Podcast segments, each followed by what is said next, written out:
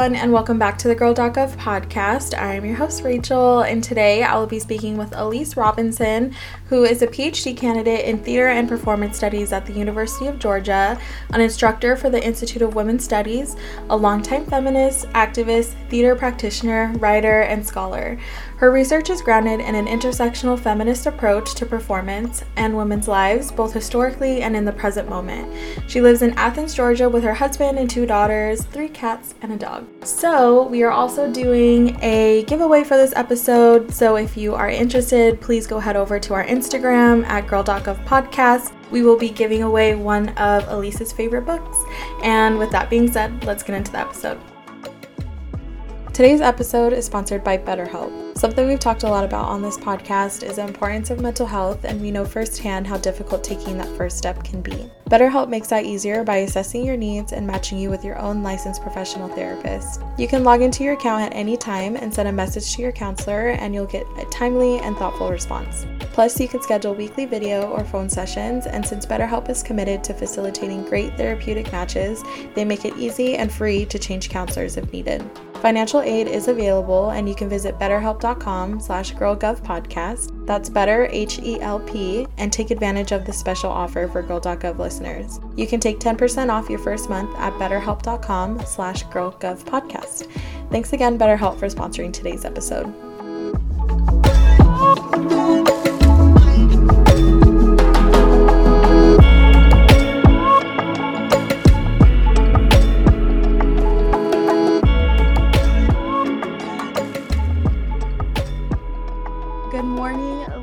You so much for being here. I would love for you to kind of introduce yourself and just tell everyone a little bit about yourself and how you got involved with women's studies. Great. Well, good morning, Rachel. I'm very excited to be here. My name is Elise Robinson, and I am a PhD um, candidate at the University of Georgia. My degree will be in performance studies, but I also have a certificate in women's studies, a grad certificate in women's studies. And I've been teaching for the women's studies program at the University of Georgia for the last four years. Yeah, my background has always been in, in sort of theater and performance, directing and acting, and also the history and literature and, and drama. But I've also been a feminist kind of from birth my mom was definitely part of the second wave of feminism and you know had consciousness raising sessions and um, sort of raised her daughters and her sons to be aware of women's issues and women's roles and to take pride in that. And so that has been a perspective that has sort of infused my entire education. You know i would I got taken on marches um, when I was like in elementary school. And I've always been really interested in politics and political theater and performance as activism. That's kind of my area of specialization is using theater and performance techniques for political ends to like promote political ends and specifically feminist, feminist performance activism is kind of my, my jam. So when I thought about like doing theater, like in college, my senior thesis project was an evening of feminist theater and my master's thesis was on women's influence in certain theatrical history episodes. And so that's just always been something that's really centered my worldview.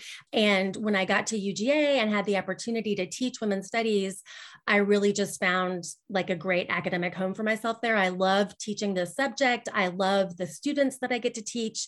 I love being able to sort of um, connect with students on a topic that is so immediately relevant to their lives um, in a lot of ways. And uh, it's just a really exciting, I think, urgently needed um, area of study. So that's kind of where I am. I completely agree with that. And I think it's really cool that you kind of combined like your two loves of theater and feminism and kind of meshed them together. I know that you spoke about that feminism has always been something that you kind of grew up around. And my next question is what drew you to actually doing women's studies and having that as a career? Was there kind of like an aha moment when you were deciding what you wanted to do as a career that it kind of just made sense for you to do that?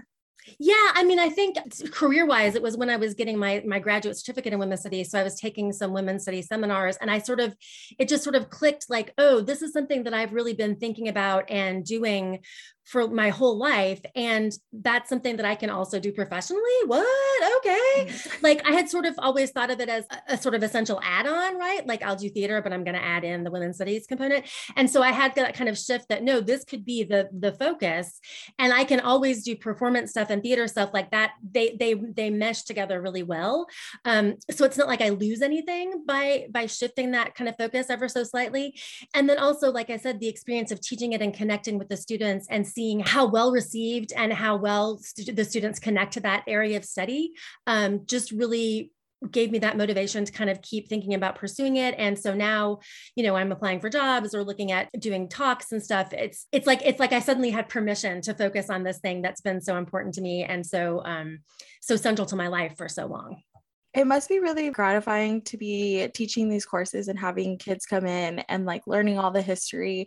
Is there ever moments where like kids are like either really fascinated with what you're teaching or they kind of have like that light bulb that kind of goes off in their head like oh my god this is feminism is so needed especially now in our culture and the kind of the society that we're in right now yes. um how how is that like seeing that in real time Oh my gosh, it's the most amazing thing ever. Like it's my favorite. So I one of the classes that I've taught really regularly has been our intro to women's studies class. And so mm-hmm. that's where you get in a lot of people who maybe haven't had a ton of exposure to it before.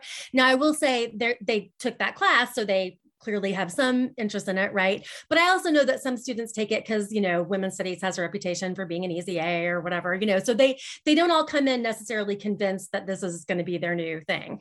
So there there are two things especially that happen have happened repeatedly that I just get super jazzed about, and one is the first day of class, I usually show them this great TED talk that you maybe know about already. It's Chimamanda Ngozi Adichie's "We Should All Be Feminists," and it's one of the mm-hmm. most popular TED talks ever. And she's this fantastic. She's a, a writer from Nigeria. She's written amazing novels and also nonfiction. And she has this TED talk where she talks about her kind of awakening to feminism. So I show that the first day of class, and then we talk about how how students define feminism. What do they think that word means? You know, who do they think it includes? Who does it exclude? And we kind of hash that all out out. And then the next week we look at the history of the feminist movement. So we look at the suffragettes and sort of the early, the early sort of first agitators on behalf of women's rights. And usually students, they may have seen the, the TED talk, they may have seen other TED talks, they may have heard the word feminism or talked about it, but they usually don't know a lot about the history of the movement. And so mm-hmm. them learning like how crazy it was like back in the early 1900s and the crazy things that women did to get the right to vote and to be taken seriously as members of society that usually blows their minds. Like these women were starved and they were force fed and they bombed mailboxes and they broke windows and i mean they did crazy stuff. And so usually that's the first kind of light bulb moment like oh this isn't new. You know like these women back in the you know early early early part of the 20th century were were as rambunctious and as outspoken and as committed to the cause as any activist is today. And that's usually the first light bulb. And the mm-hmm. second light bulb moment that i super super love is when we um, we study sojourner truth's ain't i a woman speech and that's fantastic. So my whole approach to, to feminism is very intersectional. So it's very much about it's not just about uh, gender it's also about race and class and sexuality and all these identity categories. And so it's really important to me that that my students get a background on that too. And so we look at sojourner truth speech and many of them have had have read it or had access to it in high school or at least have heard about it or heard her name. But they what they don't realize is that the version of her speech that most people learn is not what she actually said. And in fact, in her actual speech, she never uttered the phrase, Ain't I a woman? That's a version of her speech that was rewritten by a white abolitionist feminist like 12 years after the fact. And so that really gives us this great discussion about like how are black women treated in the women's movement and how why would this change have happened? And why don't we recognize and and value women of color in the movement to the same degree that we do middle class white women? And so that's another light bulb moment like oh this thing that i learned in high school and that my civics teacher taught me about like isn't even the accurate version? What? Mm-hmm. so it those are my two kind of favorite moments that happen every semester semester and that students will come back to me after the class is over and say like i still can't believe this. I i had to tell my other teacher this thing. They didn't even know. And it's like drugs to me. It's like my favorite thing ever to have those bulb moments And I mean, you probably just saw it in my face right now. Like I didn't even know that. Right. so, Nobody knows. It's crazy to me. Yeah. And I and I think that brings up such a good topic of like women obviously play such a vital role in history. Why do you think that they're often overlooked or their stories are changed or like manipulated into n- different narratives depending on the person who's telling it? And even their stories are always downplayed. Why do you think that is? That is a really, really, really good, really complicated question. Mm-hmm. I mean, I guess one thing I would say is when we talk about the sort of systematic oppression of women and women's voices, we also have to recognize that that's historically contextual that's historically specific. So that's very much been a pattern a repeated pattern in western northern cultures. Um, it isn't always it has not always been the case in sort of indigenous cultures or in the global south. There are other cultures that still exist that are much more equitable in terms of the way that they treat women's voices. So that's something i find hopeful, right? Like it's not just a foregone conclusion that women are going to be um, excluded. But I do think that one one reason why women's studies is so urgent, um, and why I sort of feel like everybody should have to take a women's studies class, is that you know even though we've made some really tangible progress in like the last hundred years in terms of women's voices and women's um, presence in society, in some ways, I feel like the the sexism that still exists, and there's a lot of it, um, has sort of gotten more insidious and more hard to kind of put your finger on, right? Sort of in the way that racism has too, right? Like so, you know, it's no longer socially acceptable in any place that I am aware of to except maybe a Ku Klux Klan meeting to use the N word, right? Like we know we that's not acceptable anymore and it used to be and that's a big important change but that doesn't mean that racism is gone right and so it's no longer acceptable to um, socially in most places to you know overtly discriminate against a woman in hiring or or any other kind of life situation. But there are so many subtle ways or underground ways that that can happen and that gets harder to talk about. And so one of the things that i think women's studies and feminist studies is really useful for is helping us to recognize these systems of oppression and and sort of uh, of putting down women and and to be able to talk about them in even in this kind of sneaky ways that they often are present in our lives today. That makes me think like I, I know I took a women's studies class in undergrad, but I know that this class specifically that you're teaching and just what you just said right now is teaching young women to identify those in real time. So, like when they go off to corporate America or they go into their careers, they're able to spot those. And I, me looking back now, I think about like my early years in my career and I'm like, those things should not have been happening to me. And like, right. And, and they are very small, like, small subtle ways that people still do it and companies especially too. I think like yep. big corporations are oh co- corporate they, culture is yeah it's yeah. bad with that. They say they're equitable but then you look at the data and you're like mm, not so much. And like maybe they're like you know adhering to the letter of the law but women are still struggling. And i think as as particularly as young women coming up in corporate culture or in academic culture or in just adult culture um, it can be really challenging to to speak to that right? So you may be feeling it, but you want to like dismiss it and be like, no, no, I'm sure that it's just me, or I'm sure that it's, you know, they're trying their best or whatever. And so, yeah, I do feel, I, I often say that teaching is my activism. And so, yeah, I do feel that like a part of, a part of having a class with me is, is growing into your empowered voice and, and learning to trust that impulse and to say, okay, if I'm feeling like there's something off here, I need to trust that feeling and sort of pursue it. And that's not I, I still have problems that right like that's not easy to do but it's so important and i wanted to say I, I will let you keep talking in a minute but i just wanted to say that a thing that i think is is critical about women's studies is not just the way that it empowers the women that take the classes but also the ways that it empowers the men and and the way that it expands our our whole notion of gender so non-binary people and trans people as well and one of the the things i we just did this recently in my class is we talk about the way that people's lives may differ in in ways that you can't recognize if you don't live them. And one of the exercises that we typically do in my intro class is when we're talking about rape culture and sort of sexual assault and harassment, is I'll I'll I'll, I'll put a, a I'll draw on the whiteboard and I'll sort of say, okay, um, anybody who identifies as a man, um, give me a list of things that you do every day to prevent yourself from being sexually attacked or harassed. And I'll wait. And the ma- male identifying students will sort of sit there and kind of look like it's a joke, or maybe they'll giggle. And then finally, one of them will say, Well, I don't, I don't do anything. Uh, you know, I don't do anything like that. And then I'll mm-hmm. say, cool, cool, cool. So I'll put that up on the whiteboard and then I'll do it again. And then I'll say, okay, now everybody who identifies as a woman or who, or a non-binary person or who doesn't identify as a man, give me some examples of things that you do on a daily basis, you know, blah, blah, blah. And of course it's like, you know, dozens of things. It's like the keys between the fingers and the lights and calling a friend while you're coming home after dark and getting somebody to escort you. And I mean, you know, you know, right. All the things that yeah. we do. And what's amazing about that is first of all, it gives women a chance chance to kind of vent about this, but also the men in the class they have no idea. Like they just have no idea. And so it's a really important discussion, both because I think the men genuinely don't know, because women just don't talk about it with men, I guess, as much as maybe we should be doing. And so that's an awakening for them like, oh, wait, for real? And also because that empowers the men then to be more like if the, you know, if, if they have a, a, a female friend who's like, hey, could you walk me to my car? Instead of being like, you're fine, nothing's going to happen, right? They'll be like, oh, yeah, I, I can I can do that for you, right? So it's really about and this is core for me is that feminism and women's studies is absolutely for everybody. And and i think the name sometimes gives people the impression that it's just for women whatever that even means but it's super not. Like it's really about changing culture as a whole.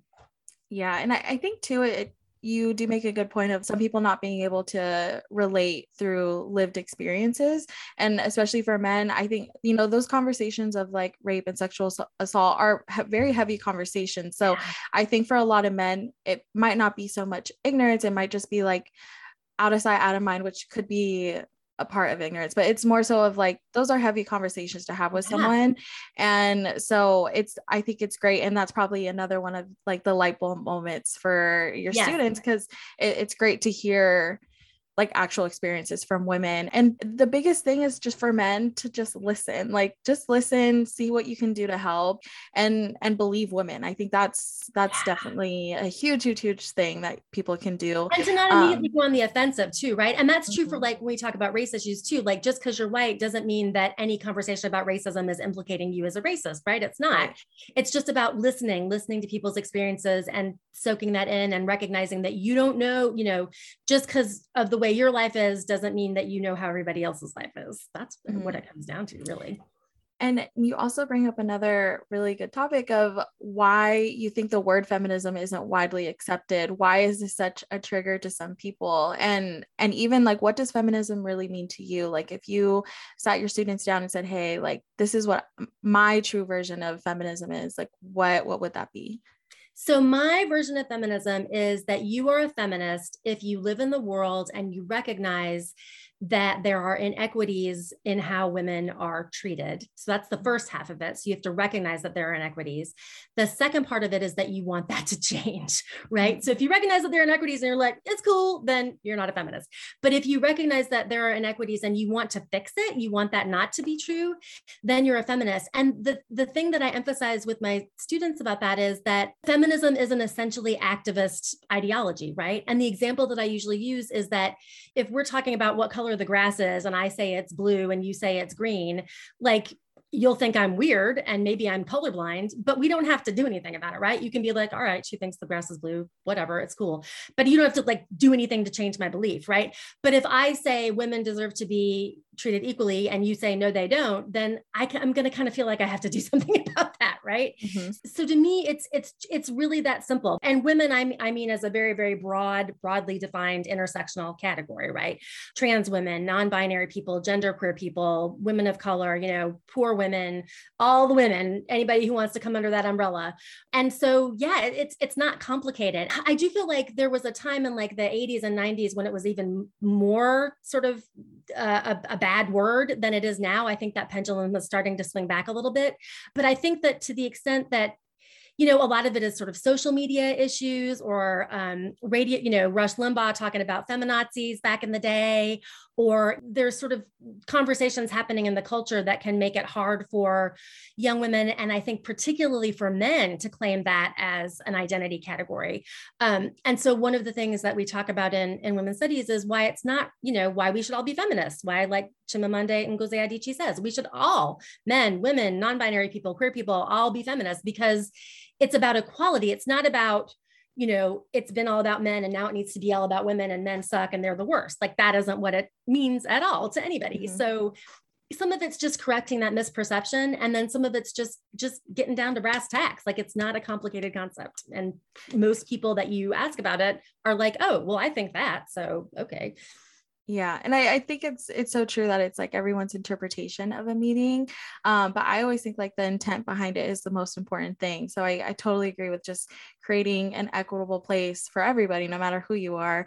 Um, and it's it's funny that you bring that up because i've definitely been in situations where people are like are you a feminist? And i'm like i'm like oh my god like uh, like duh like i mean obviously like i'm not I'm like i'm not i'm not shy about my beliefs like right. i've never been. I'm very outspoken person but it it has caught me off guard sometimes because i'm like how am i supposed to answer this? Like if i say yes are they what assumptions are they making? Yeah. Right and and I, it's so true that it's it's kind of made it hard for people to come out and say like yes i am a feminist because that quote unquote stigma behind it for whatever for sorry for whatever reason is somewhat like looked down upon which just it doesn't make any sense to me. And i think it just shows how in the past i think our current society is in and how yeah. much progress we still need to make. Yeah. And i would, well, I, would love- I think it's also really similar to like other kind of you know like you know the black lives matter movement like mm-hmm. people are sort of well all lives matter are you saying you know other lives don't matter and of course that's not what it means right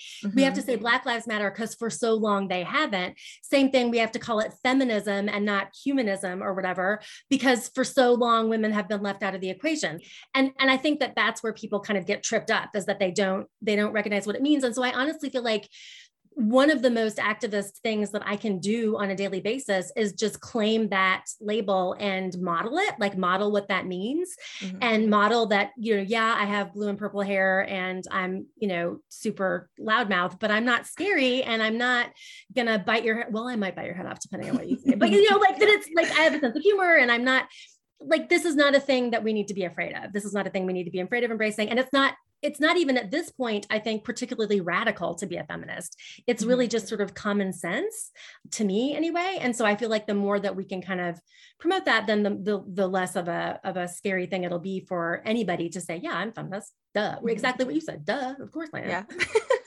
and I, it's always so funny to me because I'm like, for people who don't understand feminism or people who don't want to claim it or even get a chance to get to understand it, I'm like, don't you have a mom? Like, don't you like you like you came from a woman? Like I like that will never right I, I, think that will just never click to me it's well, always it's really, the first it's thing interesting like watching the the sort of political situation over the last couple mm-hmm. of years too to look at how i mean it really has helped me understand this kind of fear of the f, f word as it gets called um, better because you know i think the big reason why um, a lot of young women are scared of claiming that that label is because they're afraid that it's going to make it even harder for them to be successful and to have power in the world right mm-hmm. and so there's this there's this myth that if we suppress that voice, if we don't claim that label, if we do all the right things and check all the boxes, then the people that are in power, largely the white male people, heterosexual people that are in power, will sort of let us have some of that if we can perform our, you know,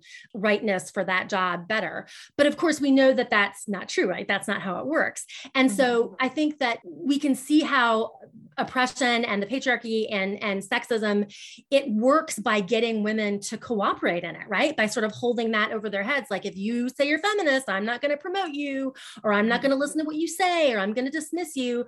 And that threat that like if we don't do, you know, if, or that promise that if we don't do that, then maybe we'll get listened to and we'll have more power.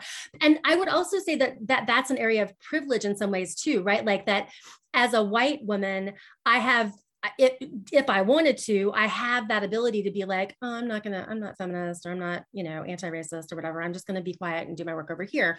Where I feel like women who have other intersectional identities, women of color, LGBTQTIA women, you know, they may not have the option to do that, right? Like if they're not gonna get what they can get to get by anyway, then they don't have as much to lose in some ways, but mm-hmm. also they don't have the option to just shut up about it. And so one of the things that, that I, I try to, I mean, I get all kinds of students in my classes from all different backgrounds, but we do talk a lot about privilege and about how in some ways the, the privilege to ignore feminism or to not claim it is something that you should maybe think about and like don't take that privilege like recognize that you, that's a privileged response and that you maybe owe it to people who are less privileged to, to step up and represent yeah and i i do want people to know that like when you don't suppress your voice like people will listen because yes. I will tell you at my last company, women in leadership always stood out to me because there were very few and far between, very, very few.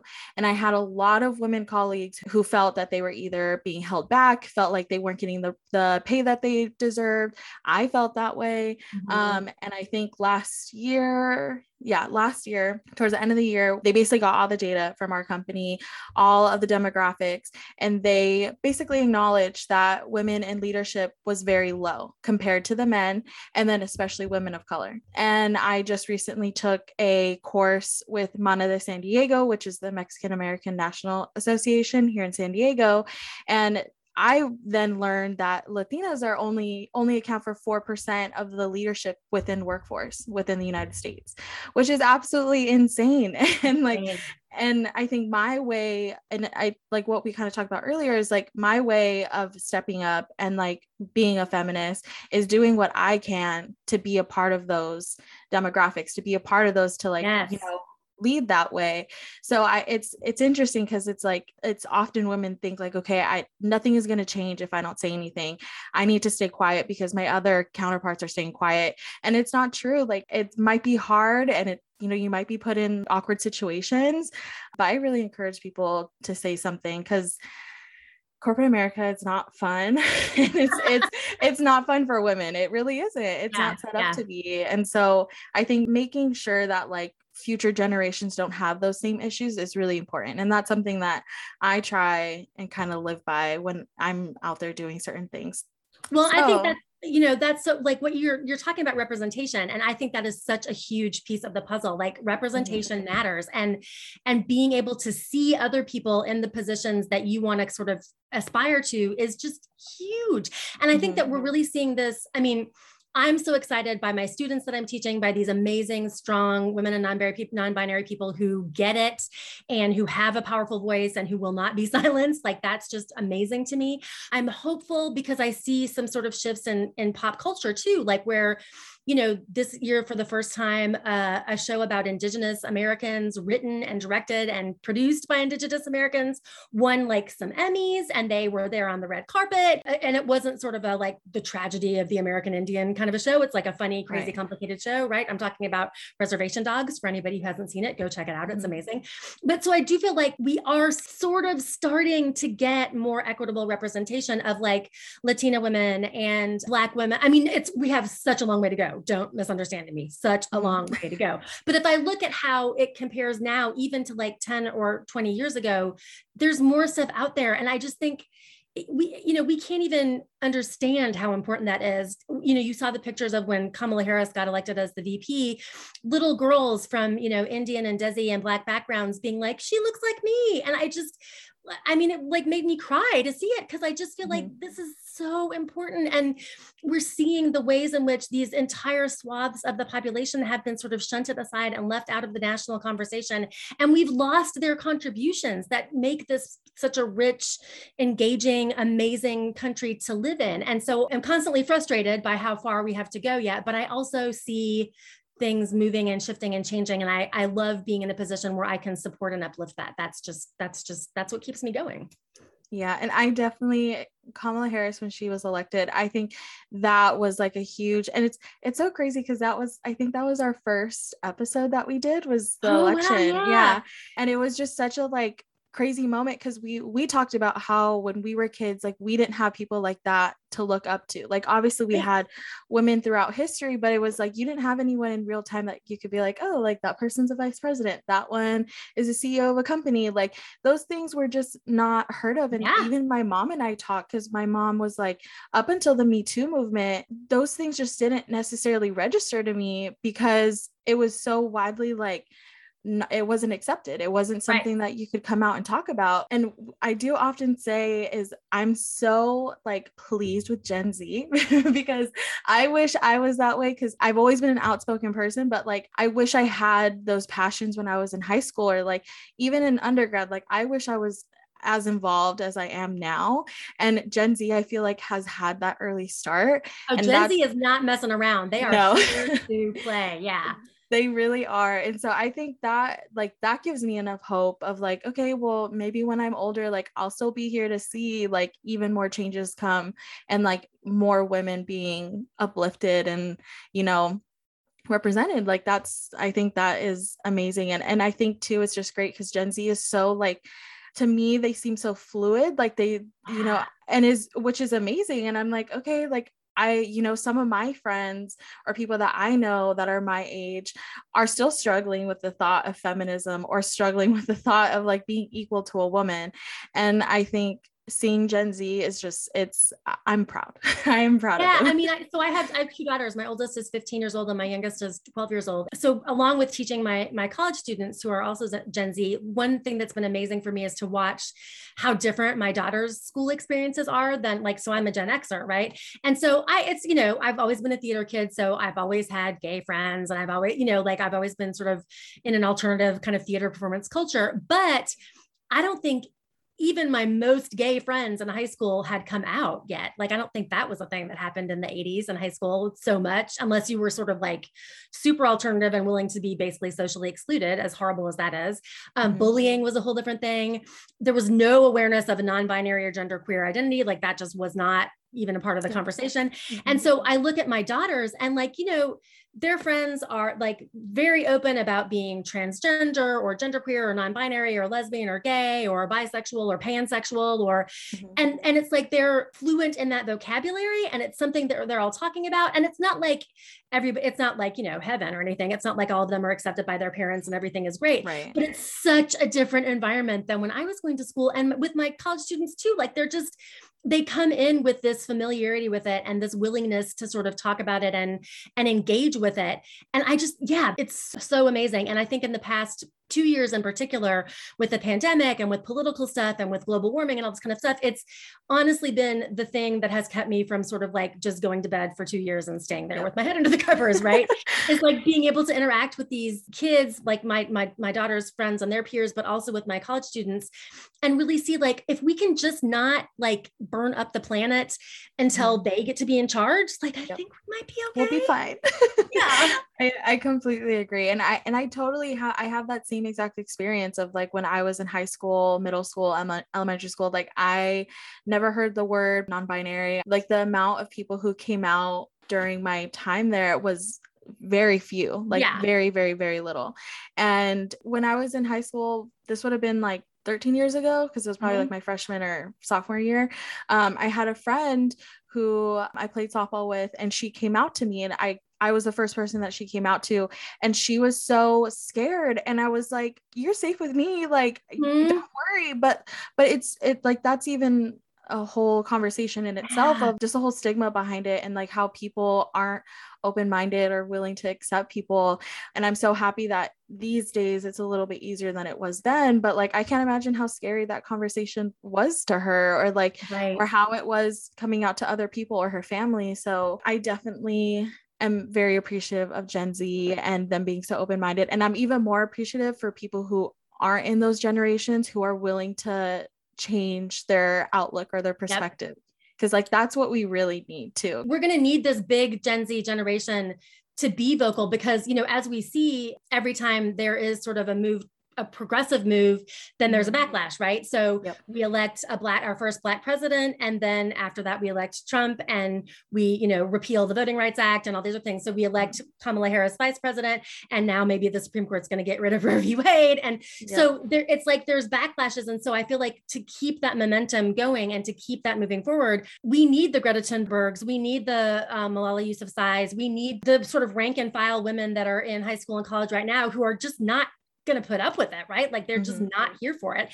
And I think that's that's going to be crucial because because we do have you know people trying to outlaw gender neutral bathrooms and mm-hmm. uh, people trying to make it a crime to i don't know vote if you're a felon or whatever. Like you know there's all right. these these sort of cultural forces and it's I, I, really do believe that it's kind of the death throes of the sort of former power structure and they're flashing around. They don't want to lose power they don't want to not be the top of the heap but i think that they still have a lot of power they still have they still are at the top of the heap and so to really make a more equitable society we need this upcoming generation to be as as powerful and vocal as they are and so that's that's huge yeah Yeah, I am confident that they will definitely do that. I have no doubts in Gen Z.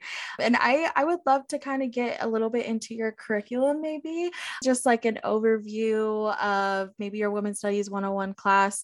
Um, I know that there was two topics that we brought up where it was contemporary concerns within women's studies and then methods of feminist critical reading so yeah. um, if you're talking to someone who is just taking your class maybe like even from uh, a male perspective like if i was a male in your class um, and i haven't really taken any t- specific course on it how would you kind of explain those topics to them yeah. So, I mean, I guess the, the main thing that I try to convey to the those intro level students is that feminism and women's studies, it's less a certain kind of content and more about a lens through which you view the world.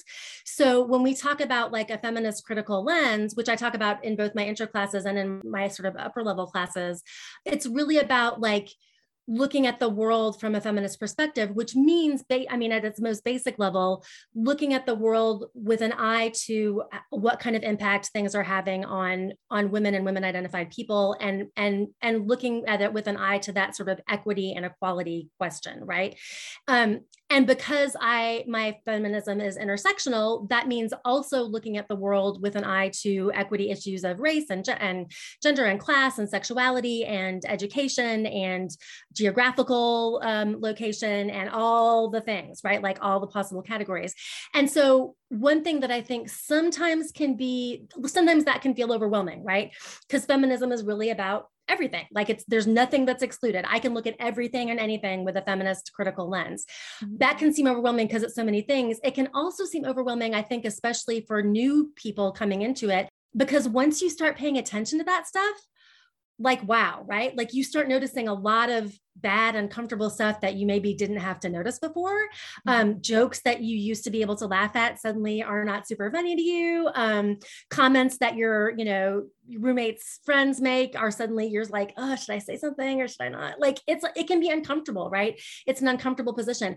And so one of the things that I like to do in class is offer people first we talk about like putting that lens on, putting that feminist, those feminist glasses on to look at the world through them. And then talk about like, how do we use that, right? Like, let's practice in class. Look, here is a blog post about women in society, or here is a, a novel about eating disorders or about rape culture. And so, how would we read this if just as an average sort of person, like not thinking about feminism, versus how do we read it if we're looking at it through a feminist lens? And then once we've looked at it through the feminist lens, like, what next? Like, what do we need to do next to sort of process what that brings up and and put it out into society. So i mean one thing i think that in terms of content we talk a lot about like the sort of second wave feminism approach to feminist content was to sort of add women and stir right? Like so you would take kind of a regular english class or a regular history class and you'd add in some female authors and you'd add in some authors of color and you'd like stir that into the mix. And that's that's not a bad thing. I'm not critic like let's yeah add them for sure but it's not like enough right? Mm-hmm. And so i think one thing that i try to do in my classes is in addition to having diversified my syllabus, right, to having materials and texts and approaches from lots of different kinds of people with lots of different backgrounds, we also try to diversify the, the structure of the class as well. And so a lot of it is about decentering me as kind of the end all be all authority figure in the classroom. So yeah, I've studied this more than they have. I'm aware, I know the names and dates and stuff that they maybe don't know, but that doesn't mean that I'm the only person in class who knows anything. And my students bring in amazing lived experiences and perspectives that I don't have that I need to value. And so, in a way, I try to set up the class so that we're a little bit more equitable in terms of the student teacher relationship because that empowers them to sort of know speak their voices and speak their experiences and speak their truths. And i think it also makes it easier for them to hear maybe difficult things that i'm trying to tell them or to have difficult conversations about race and class and gender and sexuality because they know that i'm i'm approaching it from a place of you also know stuff about this right? Like this can be an actual two-way conversation. It's not just me lecturing at you and expecting you to absorb everything. Um, so i don't know if that is a really i don't know if that really answers your question but that that's the approach that i take take really to sort of make it less about just sort of like that that banking model of I'm going to deposit my information in you and you're going to spew it back out in the test and more about like we're on this journey together and you have knowledge and I have knowledge and let's share that and have a conversation and figure out how we can all move forward in, into a, a world that looks more like we want it to look like.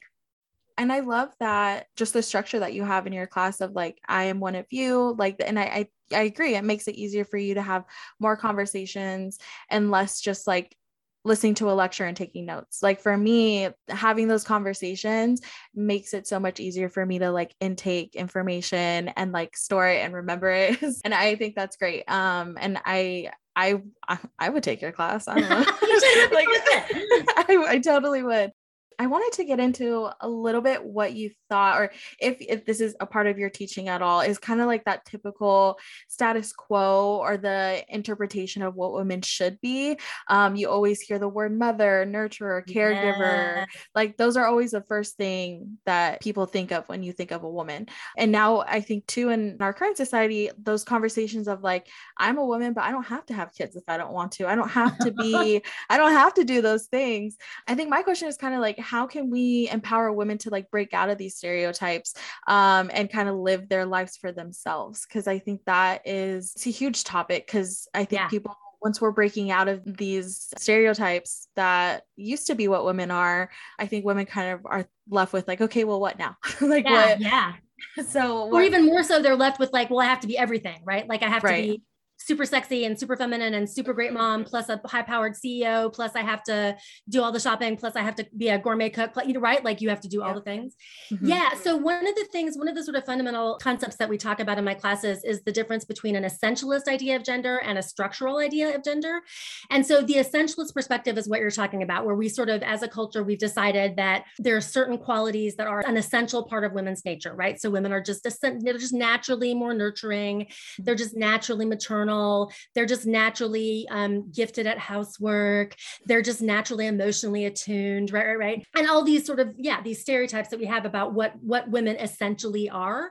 Um, and I think that what we're recognizing and have been sort of recognizing since you know the 80s, at least if not earlier, earlier than that for sure, um, is that those aren't natural categories, right? Like there's nothing mm-hmm. natural or biological or inherent or essential about any of those attributes. Those are all socially constructed concepts of what women should be constructed in part to keep them down low, right? Like to keep them in a secondary or tertiary position in, in society. And so a big part of a feminist awakening or of learning about feminism is recognizing when people are talking to you in an essentialist way. And this can of course be there's race essentialism, there's, you know, sexuality essential, you know, a woman has only XX chromosomes and never XY. That's not true. Right. So all these ways in which we think that there are some things that are just just the way things are like it's just biology or it's just history or it's just you know it's just essential nature nothing we can do about it and that's not true right? So really it's that recognition that these things that our culture is trying to tell us are just the way things are and there's nothing you can do about them you can. And it's hard sometimes. And sometimes you can only do a little bit about it. But i think a big project of women's studies in general um, and of feminism is about sort of pushing out on those kind of stereotypical categories and sort of saying like you're saying that a woman has to fit in this box and we're saying first of all, just get rid of the box entirely. Like there's no box, it's exploded, there's no borders, right? That's the ideal. But at least if we can't do that, let's make that box a whole lot bigger, right? If, if you're sort of saying uh, a woman of color can only be here and here, let's, what does that category mean? Like it doesn't have to mean nanny, housekeeper, servant, funny friend, you know, sidekick. It also can mean main character, complicated person, political leaders, right? Like, so I, I think a lot of it is about getting people to recognize that these things they think of as natural and that they just have to accept, they don't. Like you, you, mm-hmm. that, that mindset shift is huge. And once you've had that mindset shift, then when somebody is coming in and saying, well, women are just naturally better at X, you can be like, mm, women are socialized to be better at X. They're mm-hmm. socialized to pay more attention to children and to emotions and to housework and to budgeting. But that doesn't mean that they're naturally good at it, right? and that doesn't mean that all women do that either, right? So one of the things that's been happening a lot in the UK is this what's called gender critical feminism, which basically means TERF feminism, trans mm-hmm. exclusionary radical feminism. And I don't even really think of it as feminism, but that's a whole different conversation.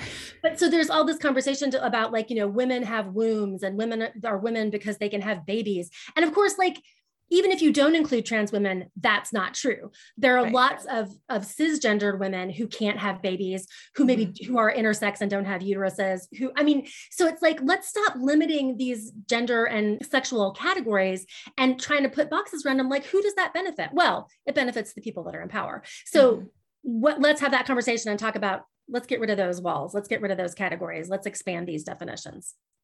Yeah, and I think it's it's definitely something that comes up a lot in like generational norms, like not only generational but like cultural norms. And I think those two are scary to kind of break out of because it's almost like you're going against your family, you're going Right. against your your ancestors. It's a whole different like I think mindset that you have to have, but I think definitely breaking out of those norms and like not limiting yourself is the main thing. Yep. And like if you enjoy if you enjoy being a mother, no one's no one's upset Right. at you for that. Go If for it. en- Yeah. yeah, like if you enjoy those things, like that's totally okay. But if you feel that you're like stuck in something, I don't know, branch out. Do do what you have to do to find out what what you actually like to do. Cause I and i do think yeah it's it's that initial mindset that changed like so even if Mhm. you yeah are nervous about like you don't want to get into a huge fight with your family or over thanksgiving table or whatever i totally get that so some of it is about just starting inside here right and adjusting your mental mindset but then also i think just like what you said like we need to we need to be looking at creating a world where there's room for everybody right? Where it doesn't matter if you are physically disabled or if you're neurally atypical or if you want to have kids if you don't want to have kids if you want to have a big fancy career if you don't like wouldn't it be wonderful if there was a world in which all of those choices were equally available and and equally destigmatized so that it wasn't Mhm. sort of like well you know well it's cool if you want to be like a successful career woman but we're not going to really value you unless you have kids. Like ew right. that's sort of like Mhm. saying well it's cool if you want to be like a successful um, teacher but unless you get out of that wheelchair we're just not going to really right? Like gross right? So let's yeah. let's try to think about how what would a world look like? And some of this is this part of the mental kind of adjustment too is is adjusting like sort of what your aspirations are. What would that world look like? What would it look like if we valued everybody equally? What would it look like if we didn't get defensive if somebody has a different experience than we do or makes different choices than we would make. If we could kind of just sit and listen with that and kind of rest with that and not be not get into a fight about it or feel threatened by it. And that's Mhm. hard it's hard. And it takes practice and it can be exhausting. And sometimes you need to take a break from it and watch some crappy tv and that's all okay. But it's it's really about just taking those first baby steps to re rejiggering your mental outlook i think. Yeah, and I think too, like a great a great idea for someone who might be in that situation is like finding someone who either you relate to, someone that you look up to, and like kind of looking back at their life, seeing what they did, and even like finding a really good friend who is someone that you can confide in is like the best thing that you can do. oh And you yeah having like a partner on that road is is at, you gotta Yes. right you gotta have somebody else that you can vent to and that you can share Mhm. stuff with and talk about stuff with i mean i don't know about you but i i definitely process things through discussion and through getting Mhm. feedback and so that's Yep. yeah that is huge for sure definitely and and another thing that i would love to talk about is um any specific women throughout history that have kind of paved the way for the feminist movement who are the women that we need to thank Wow, there are so many. Um, so my some of my so my my my dissertation, my my big my PhD project is studying the the suffragettes, the British women suffragettes movement. And so I have to give a shout out to the suffragettes, to Mrs. Pankhurst in particular, and to all the sort of women in England who who were like, we're not taking this anymore and we're going to like make a big fuss about it until you give us the vote. And who died for it and who were tortured for it and who really put their lives and their careers and their relationships and their families on the line. In this country too alice paul um, is was a, a big figure in the women's suffrage movement. I think we also need to sort of recognize people like sojourner truth like harriet tubman like phyllis wheatley one of the first african american published poets. Recognizing that the history of feminism and of women's studies is also the history of racism and classism and you know homophobia and that we haven't always been as inclusive as we really need to be. That's a big part of it for me. But then also in more recent um i mean I, you know I think of people like uh, Laverne Cox, who's this Mm-hmm. amazing actress um, who's really been representing for the transgender um, community. I think of, of people like Sylvia Rivera, who was one of the instigators of the Stonewall riots, um, and who for many many years was not recognized as such. So this this this uh, transgender woman of color um, who got out there and was kind of you know making stuff happen on behalf of the LGBTQ movement before it even had a T attached to that acronym, Mhm. right? And so for me, a big part of my feminism is uh, encouraging myself to look beyond what is immediately first apparent. So it's it's pretty easy to find out about my white middle class feminist forebears. They're out there. Their histories are out there. It's less easy for me to find out about the more marginalized voices in those movements. And one thing, I, this is something that I think this is like a trick that I think is super easy and super effective which is for anybody who's on social media, which is all of us now, right? Who's not on social media? Mhm. Um, seek out people to follow on social media that don't necessarily share your background that can give you different perspective.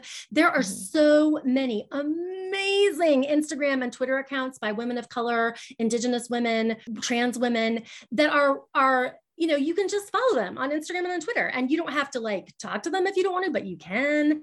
Um, but like I think of Roxane Gay, who's this a fantastic author. She wrote Hunger, and she just her Twitter and Instagram accounts are amazing. Ijeoma Oluo, who is a, a contemporary sort of African American woman theorist and writer. Um, I think of uh, Tressie McMillan Cottom, Kate Manne. Who else do I follow? Well, Imani Gandy, if you're interested in reproductive rights um, issues, she's a fantastic Twitter follow and, and Instagram follow and also like indigenous voices. So there's there's all kinds of fantastic native american groups or canadian native groups that you can follow. And and so just hitting that follow button alone if you're on social media it's like that's going to shift and change how your feed looks. And it's going to mm-hmm. shift and change the kinds of information that you get on there in ways that are really useful for making you aware of things that are happening in the world that you otherwise just would never know about right? Or making you aware of perspectives in the world and okay well here's how my friends are talking about this but look at there's you know all these women of color that I'm following, they're talking about it in this whole other different way. And maybe I can listen to that and learn from that. So we have these amazing historical figures to look up to and also criticize. But there's also so much happening right now that that we have because of social media, the ability to interact or to, to respond to or to see these people in real time that we've never had in history before. And that I think is is something that's that's pretty easy to do and also has like a huge effect. Yeah. And one person that I really love following is Viola Davis. I feel Yes! like she love her. Um, and but I love all of those. And do you have like a book maybe that you could recommend to somebody or maybe any of your favorite books? So I have, I'm trying to look at my desk here and see what I have on here. So this is one that I use. So this is Samantha Irby, and she is also a fantastic social media follow. She's a great feed. And this is her book called We Are Never Meeting in Real Life. And she's written, I think, four now, um, sort of like essay memoir books. She's a fat black woman. She talks about being a fat black disabled um, uh, bisexual woman in her books, but her essays are hysterical and also really poignant and kind of like Roxane. She sort of is like Roxane Gay in, in her kind of outlook and perspective and her humor. That's an easy, it's like a, you know, the essays are short. You don't have to read the whole thing at one go. You can kind of just look around at it. Um, that is a really great one that I recommend to people. Also, if you are into graphic novels, Alison Bechdel's Fun Home which is also a musical that you can go see, is a fantastic graphic novel about being a lesbian and coming out as a lesbian and what that means and sort of negotiating sexuality issues. Persepolis by Marjane Satrapi, which was also turned into a, an Academy Award winning animated film, is a fantastic graphic novel about um, growing up in Iran around the time of the Iranian Revolution and what it's like to sort of be in a liberal family and then suddenly have to wear a hijab and a burqa and, and, and negotiate those sort of cultural trends so those are those are three that I, I teach a lot and use a lot that I think are great in terms of expanding not only our, our conceptions of what it means to be female, but also what it means to you know live in this sort of global world where we're, we're sort of again intersectional. We all have our intersectional identities and and we're multiply constituted. So yeah those are some of the i mean i could go on and on. I've got a good one i could recommend but those are some of the ones that i think are really accessible that you don't have to like take an hour to read them um, and they're just really really cool, fun, um, engaging educational reads. I love that. And maybe we'll even do a giveaway for this episode. I love the uh, we are never what was it? Uh, we are never we are meeting never in meeting in real life. Okay. So yeah, good. It's so let's good. Let's do that. and I I really wanted to ask what is something that you can kind of expect when learning about women throughout history that you yourself might not have thought of before majoring in it? Um, like if there's someone listening who's interested in learning more, what can they kind of expect or what advice do you have for them? I guess for me, the thing that I would not have would not have expected going into it. Of course, I'm ancient. So this is talking about a long time ago when I first got into it. But I, I wouldn't have expected the ways in which women's studies would really connect me so solidly to the world around me.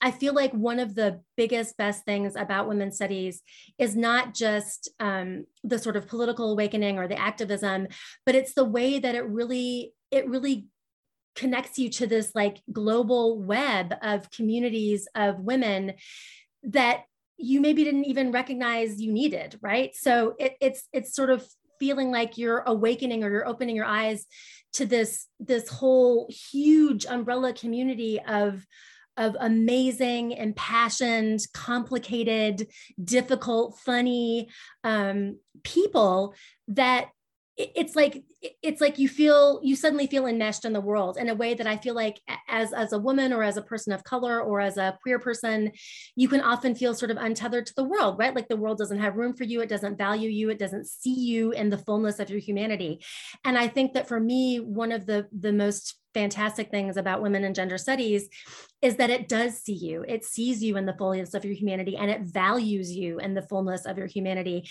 And it values everybody in your class and everybody in your community and everybody in your school and everybody in your world.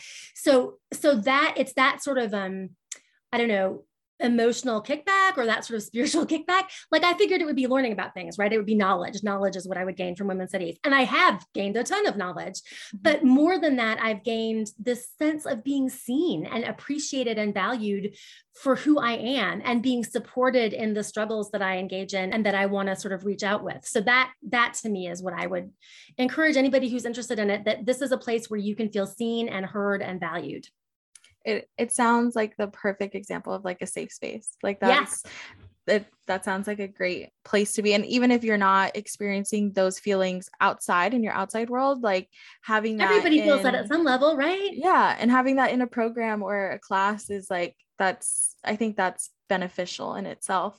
And if there's something that you can tell people who either don't like or understand the word feminism, what would it be? I would just say recognize that it doesn't, feminism is not about excluding, it's about including. It's about including literally everybody. So if you hear that word and you think that it doesn't include you, or you think that it's about hating or excluding or shutting anybody out, please understand that that is inaccurate. Feminism is literally for everyone. It's about recognizing and valuing and including everyone. I love that.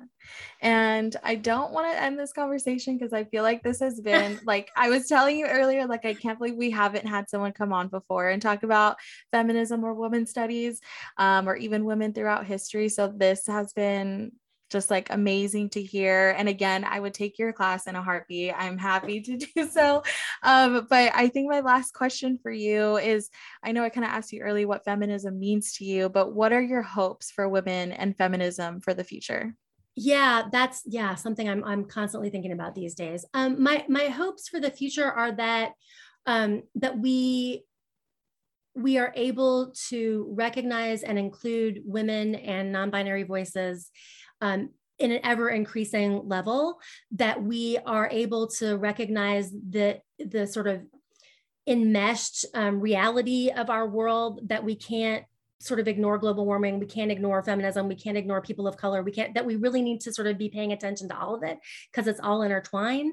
Um, and i'm hopeful that that some of the progress that we've made over the last decades with regards to representation and, and empowerment and vo- women's voices women and non-binary voices that we can keep that going and that gen z and whatever is going to come after gen z gen alpha uh, who knows um, that they will be they will be supported and uplifted and empowered to make the kinds of amazing social changes that i can see that they're going to be capable of so i guess my, for me women's studies and feminism is about being able to maintain that hope for a much better brighter future for everybody um, and and that that's something that we we we not only can achieve but that we will achieve mm-hmm. Yes, I love the mentality of like we will do it, not if we do it. Right. but thank you so much, Elise, for being here. If you want to put like your Instagram or your Twitter, like where people can find you. My Instagram is at Elise Laura Erika um, L A U R A E R I K A. And I, I can, um, I'll email that to y'all too. So you can put it up on if you have like comments or whatever. Um, but again, yeah, I post a lot of feminist art and a lot of like, again, grousing about things, you know. Um, but yeah, thank you so much for having me. This has been a fantastic discussion. I've enjoyed it so much. I'm so grateful that podcasts like this exist in the world. I think that is such an important part of the work that we're doing and of representation. And, um, and I'm just really grateful to you guys. Thank you for having me on. No, thank you for being here. That that like warms my heart. thank you so much. Thanks, Rachel. All right, talk to you soon. Bye.